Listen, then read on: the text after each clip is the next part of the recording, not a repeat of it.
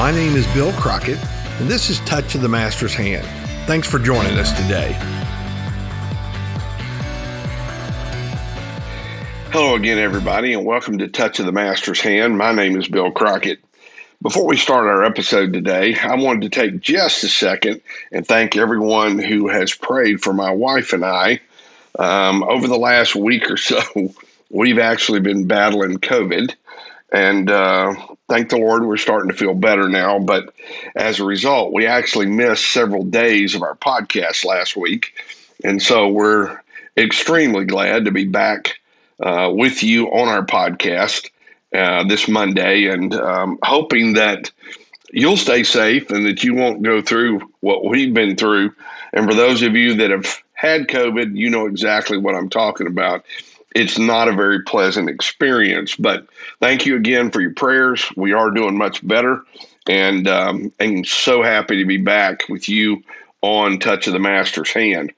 We are in a series called A Word to the Wise out of the book of Proverbs, and today's episode is entitled Peer Pressure A Word to the Wise Relative to Peer Pressure. So we're going to begin in Proverbs chapter 1 and we're going to start with verse number eight. We're going to go down through verse 19 today. Uh, but before we get to the scripture, I want to mention a few things. Overcoming peer pressure is uh, a difficult thing. Now, peer pressure can be good, but peer pressure quite often is negative and doesn't actually present a good situation. Saying no can actually be extremely hard, especially if you're the only one saying no in a group in a large group of people. Let me share a couple of stories with you that I read that illustrate how powerful peer pressure can actually be. This particular story is entitled Orlando Park Death Proves Peer Pressure Kills. Um, it was from the Chicago Tribune in June 19th of 1997. And uh, the article says this a young 16 year old girl who died of alcohol poisoning in Chicago, was dared to drink a bottle of 107 proof alcohol at a party. After drinking it, she fell asleep at a friend's house and never woke up.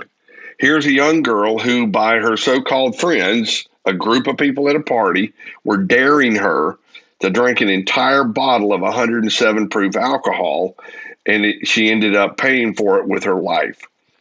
Liz, a 15 year old, in an article on the website yourlifecounts.org, said this I went to a party with my friends from school. My mom always told me not to allow any guys to take advantage of me and to stick together with my friends when I'm at parties. All my friends said they wanted to have some fun with a guy, and most of them said they had been with a guy. I had never been with a guy and didn't want to. But at this party, all my friends were dancing with guys, and I went into the garden with a guy who said he wanted to go somewhere quiet. I don't know why I did that. He raped me in the garden while everyone was having fun at the party. The music was so loud, no one could hear me. The cops came, and it was horrible. And I just don't want anyone to go through what I went through. Friends, peer pressure is a very real thing, especially among young people. But let me remind you, peer pressure is just as real when you're an adult as it is when you're a young person. Learning how to handle negative peer pressure is extremely important in making sure that we live the kind of life God wants us to live. In Proverbs chapter 1, I believe that God gives us six principles a word to the wise about peer pressure and how to handle it. So let, let me mention to you these six principles real quick, and we'll be done today. Principle number one listen to the advice of those who have been there. Proverbs chapter 1, verses 8 and 9. My child, listen when your father corrects you. Don't neglect your mother's instruction. What you learn from them will crown you with grace and be a chain of honor around your neck. Listen when your father corrects you and don't neglect your mother's instruction. How I wish I had listened to my parents' advice earlier in my life. Now that my parents are gone and I've lived a good portion of my life, I realize the wisdom that they were trying to teach me. Eventually, I did take advantage of their advice, and I'm the better for it. Now, most of us, when we're growing up and we're teenagers and we're young, we, we begin to get a little bit of confidence behind our intelligence, and we think that we are more or less just as smart, if not smarter, than our parents. And we think we know better.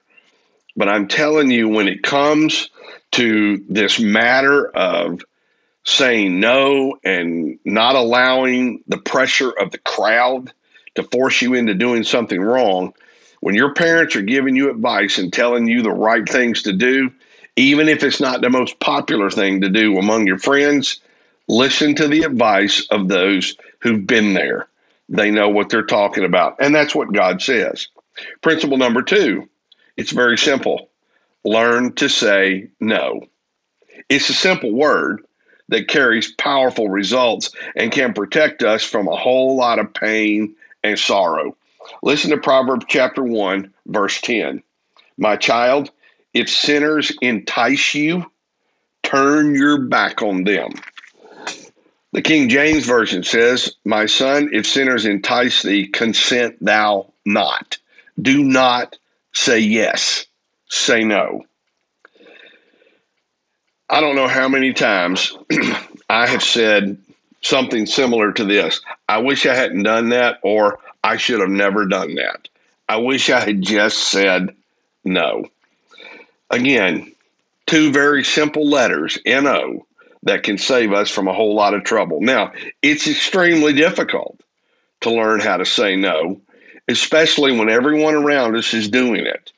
But God says a word to the wise learn to say no when you're being tempted to do what's wrong. Principle number three dealing with peer pressure don't be fooled by promises of wealth and success.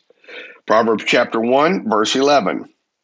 They may say, Come and join us. Let's hide and kill someone. Just for fun, let's ambush the innocent. Let's swallow them alive like the grave. Let's allow them, let's swallow them whole like those who go down to the pit of death. Think of the great things we'll get. We will fill our houses with all the stuff we take. Come throw in your lot with us. We'll all share the loot. Look, don't be fooled by these promises of wealth and success when you're being tempted to do the wrong thing. Quite often, we look around us and we see people who want nothing to do with God. We see people who are going their own way. They're partying, drinking, maybe using drugs, and they appear to be successful, maybe as an athlete, maybe they're making money, maybe they're driving nice cars, and it appears that they're successful. But God says, don't be fooled by that. If it's wrong, it's wrong. And ultimately, it's going to lead to tragedy.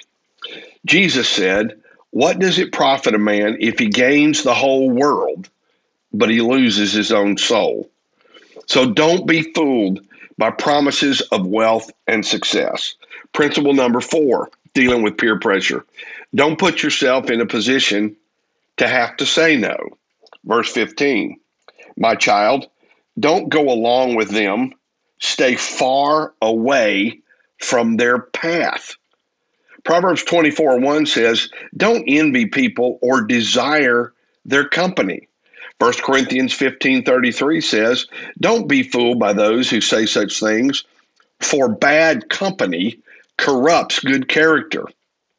Psalm 1, verses 1 and 2. Oh, the joys of those who do not follow the advice of the wicked, or stand around with sinners, or join in with mockers. But they delight in the law of the Lord, meditating on it day and night.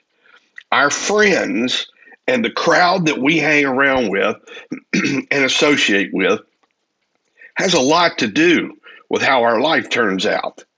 So don't put yourself in a position to have to say no. If your friends are those like Psalm 1 who delight in the law of the Lord and they want to do what God wants them to do and they want to do the right thing, that's going to give you a lot better opportunity to do the right thing and a lot less chance that you're going to be enticed to do something wrong.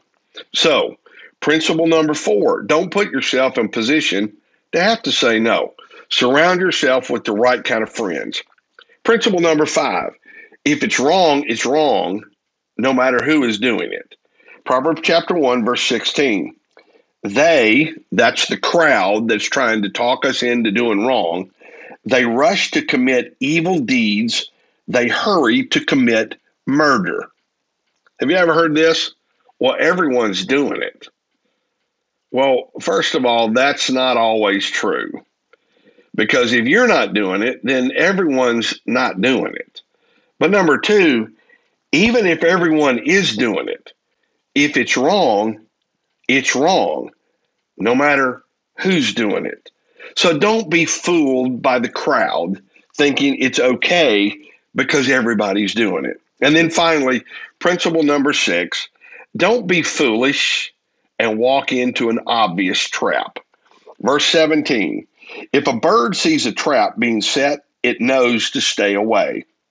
But these people set an ambush for themselves. They're trying to get themselves killed.